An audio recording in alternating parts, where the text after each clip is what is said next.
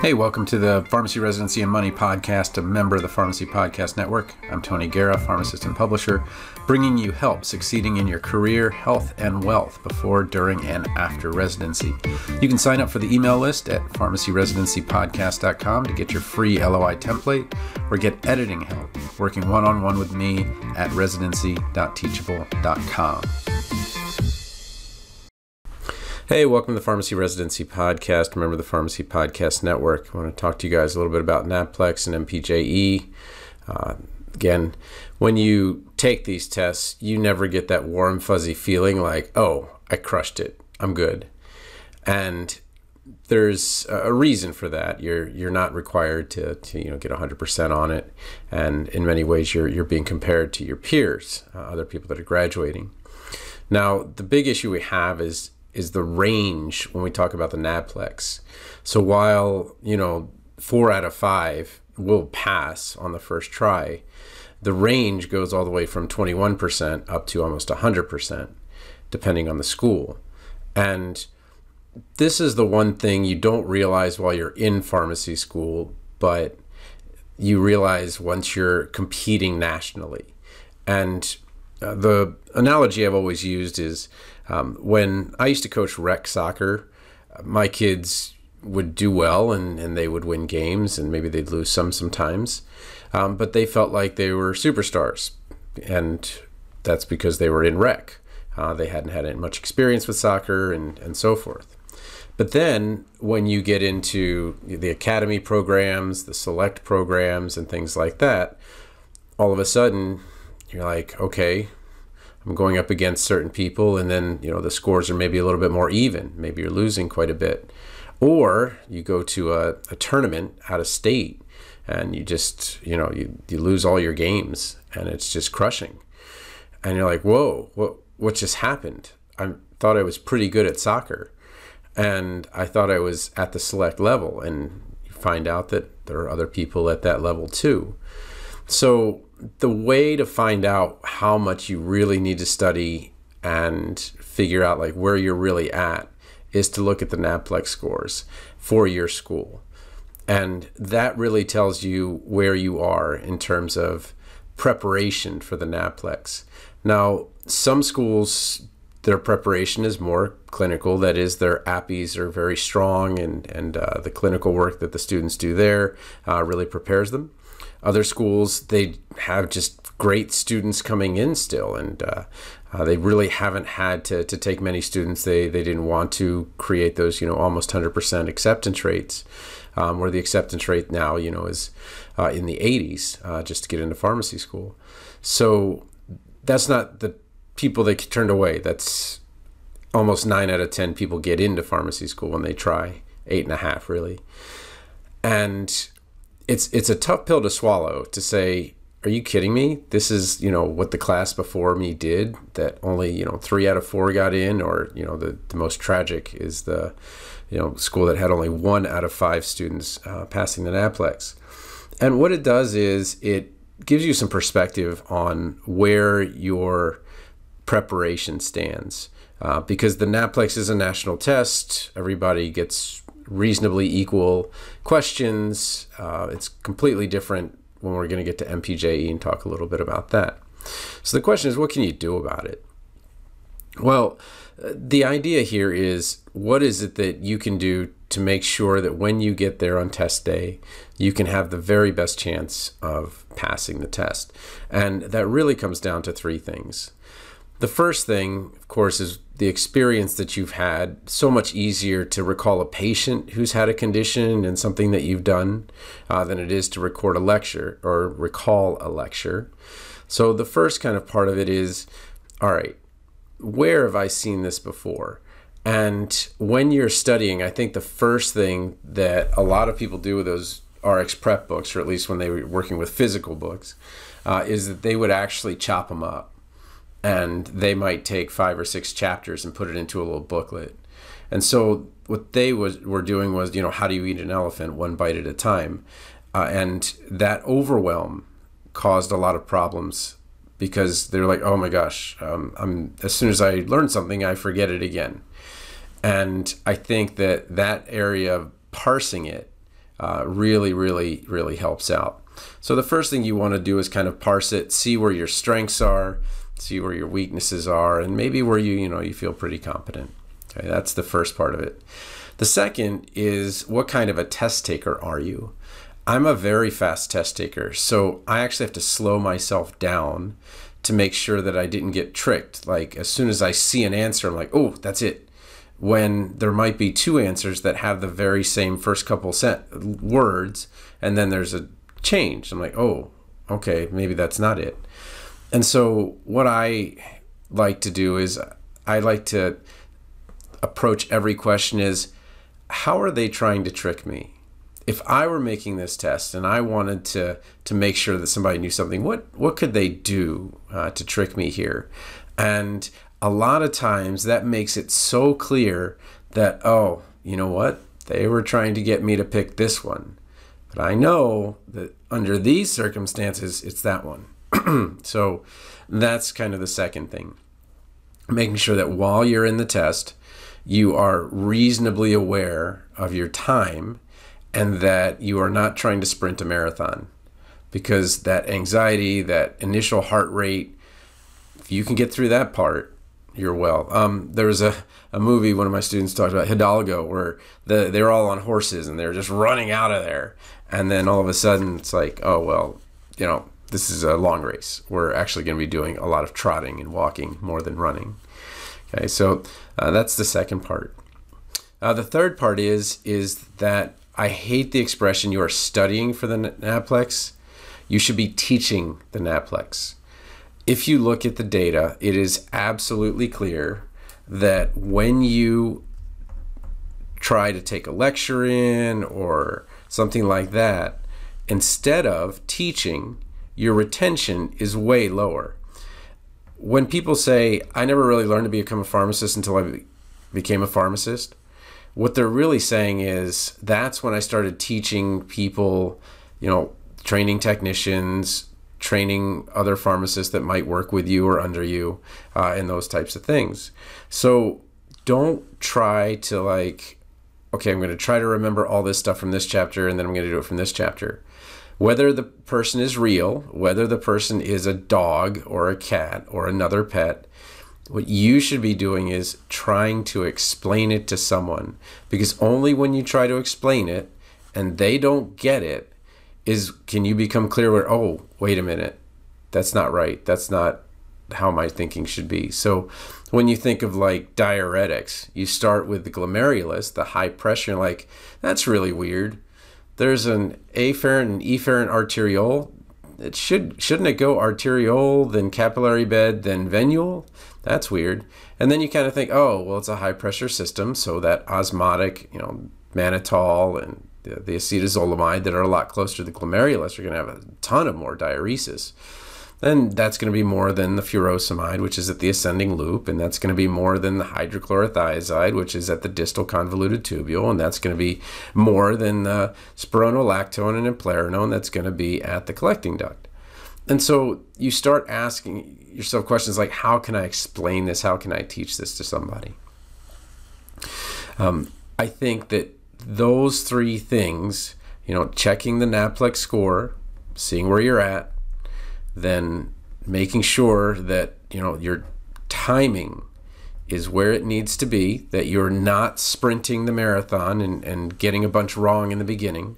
And then you're teaching the NAPLEX rather than trying to just learn it. Whether the person is there or not, you know, working in groups is great, okay? So one thing that I did was the, the audiobook everybody likes are the Memorizing Pharmacology and Memorizing Pharmacology Mnemonics. It's on uh, memorizing pharm dot com, or you can go to Amazon. Um, those books are me trying to figure out how I can teach pharmacology to students who have never taken chemistry. You're like, well, I took chemistry, I don't need that. Well, what happened was when I did that is that I put it in an order where I made these videos that they, they were kind of the first start of my YouTube channel. And I said, wow, you know, I, I can probably actually do this from memory. And what happened was is that I did all two hundred top two hundred drugs from memory in seven videos, you know. And I remember that the camera guy came over. He's like, well, "Where's your script?" I'm like, "I don't need a script. I know them all." It's like, "What do you mean?" I was like, "I I know them all, like in order. I can do it in order." And he's like, "Are you like one of those card counting people, or you know, memory champions or whatever?" I was like, "No, I just put them in the order that makes it easiest to remember." And then I put them in pairs and I put them in order. Like um, I remember that calcium carbonate and magnesium hydroxide are both antacids. Those are the first antacid you would use. Okay, and then I would go to H two blockers because they have a number two in them, but also they were the next that kind of came out. And you know, famotidine and then cimetidine has all those side effects or interactions. And then we would go to proton pump inhibitor. Right? And then we'd have omeprazole and esomeprazole, and why is there an S there? And just being very curious about it and kind of going through. And so what I did with the Memorizing Pharmacology, a Relaxed approach, was I went through all of those drugs, put them in pairs, put them in order to make it the easiest to remember.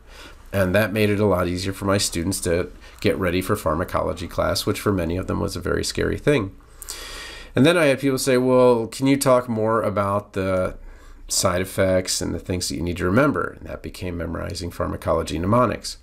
So it's not as much that you didn't, you weren't taught the thing in the NAPLEX at one time.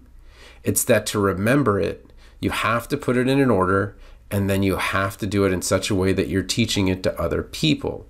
So I love people that study in classrooms and work with a whiteboard as they're teaching each other. I think that's one of the best ways to do it. Okay, so check your NAPLEX scores. Make sure you're you're you're timing. You're not going out too fast.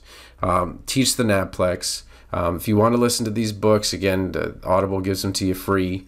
Um, if and then you know after twenty-five or thirty days, if you're not happy with them, I think you just say, hey, you know, I'm good. I don't want the membership. Uh, no thanks. So that's the the book, and and the the newer one, um and the the old one. Some people like the old one, some people like the new narrator. Uh, either way, I think they're fine, but the new one has three hundred fifty drugs instead of two hundred. Then we go to the M P J E. Now remember from statistics, these are independent events, so that you pass the NAPLEX does not really say I'm going to pass the M P J E.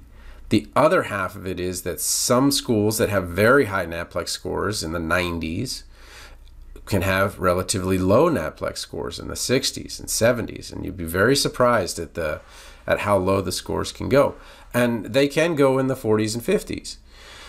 This is for a couple of reasons. First, and the big concern for someone who listens to this channel, the residency channel, is that when you are going to a different state, there are idiosyncrasies. And what I have heard over and over again is that people don't fail the M P J E by a lot. They fail by a little. And those that little is because there were one or two, three things that maybe are just different in that state than your state. And you went with what you knew from your state. And to be fair, you had no idea where you were going to go. Well, maybe you had an idea. fifty percent of residents uh, go into their home state. Uh, but maybe you didn't know where you were going to go. And so those schools that have really, really kind of far-reaching, you know, uh, areas that they go into with M P J E, well, uh, their scores can be low. The other thing the M P J E scores tell you is how hard the states are that are reasonably around a certain school. I know that my alma mater, Maryland, that test is really hard, and it makes so little sense. So what you do is, for the M P J E, you look at all of the colleges um, that are that are in that state. Okay, so for Maryland, I would just go down and go, okay, well, it's probably going to be University of. Um, And I see that University of Maryland is seventy-six percent, so three out of four. I see Eastern Shore's thirty-nine percent first-time pass rate. And then I go to um, Notre Dame, uh, which I think is like fifty, um, forty-eight percent, okay? That really isn't a good reflection of the quality of the students, that's a reflection of the difficulty of the M P J E to study for.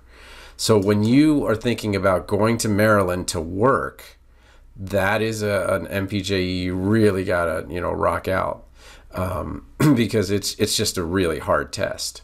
Um, and then you go, you know, to like an Ohio State with a ninety-five percent pass rate, and you're like, well, um, a bunch of them do go to residency, but is Ohio just a reasonably easier state? And you see Ohio Northern has an eighty-seven percent. So ninety-five, eighty-seven percent, Ohio probably has a very reasonable test environment for the M P J E. Now, if you're going to the V A and you are doing a residency in the V A, there is no reason not to first get an Idaho license and even take a chance, because the Idaho State, Idaho State does not require an M P J E. And to work in the V A, you just need to be able to work anywhere in the country. So I know you say, ah, oh, I was a really good student, I'm just going to take the M P J E in Maryland, I went to Maryland, and I'll be fine.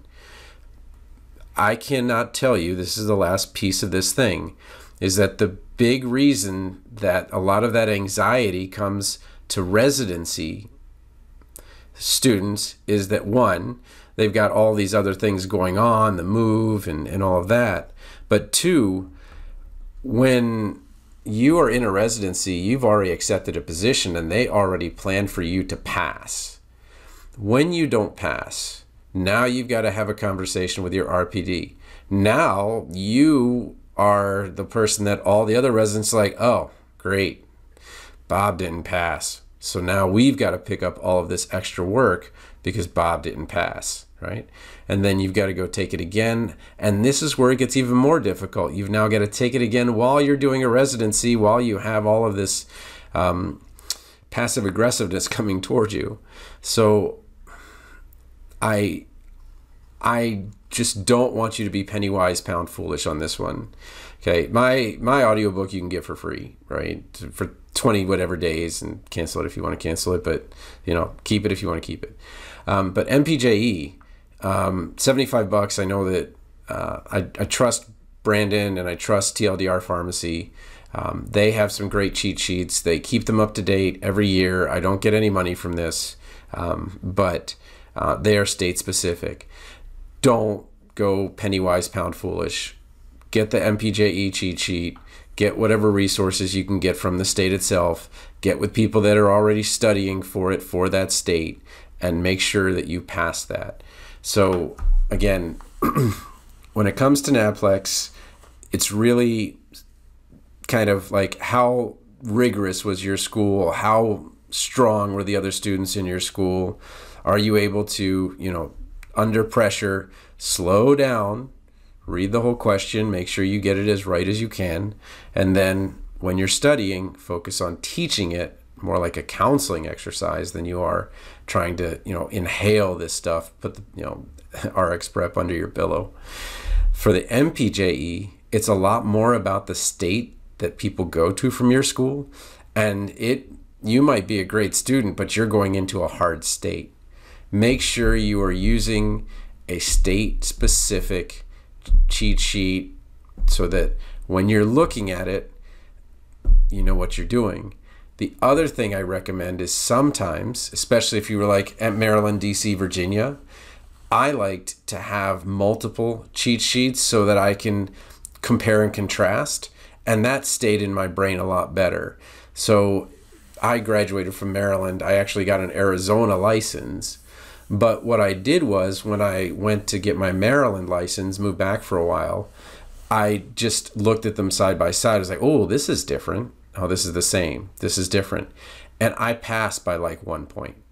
Like, I was so relieved.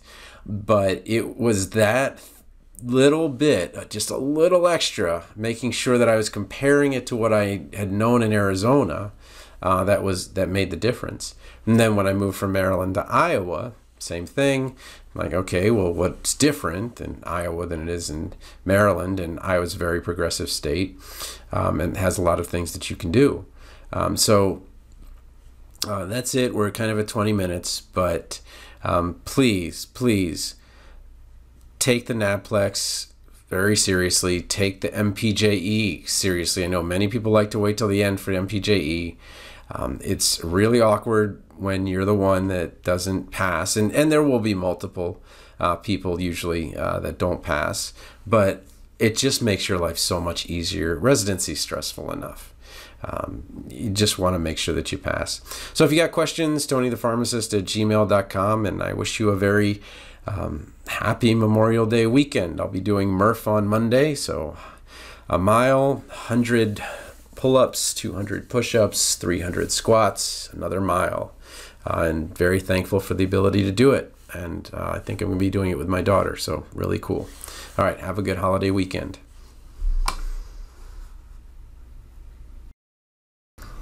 This has been the Pharmacy Residency and Money Podcast, a member of the Pharmacy Podcast Network. You might want to check out our available residency audiobooks at pharmacy residency podcast dot com forward slash books, or you can get your first book free if you've never been on Audible before. You can work one-on-one with me to get a better residency that will better suit your career, health, and wealth at residency dot teachable dot com. Feel free to send an invite to Tony PharmD on LinkedIn or email me at tony the pharmacist at gmail dot com.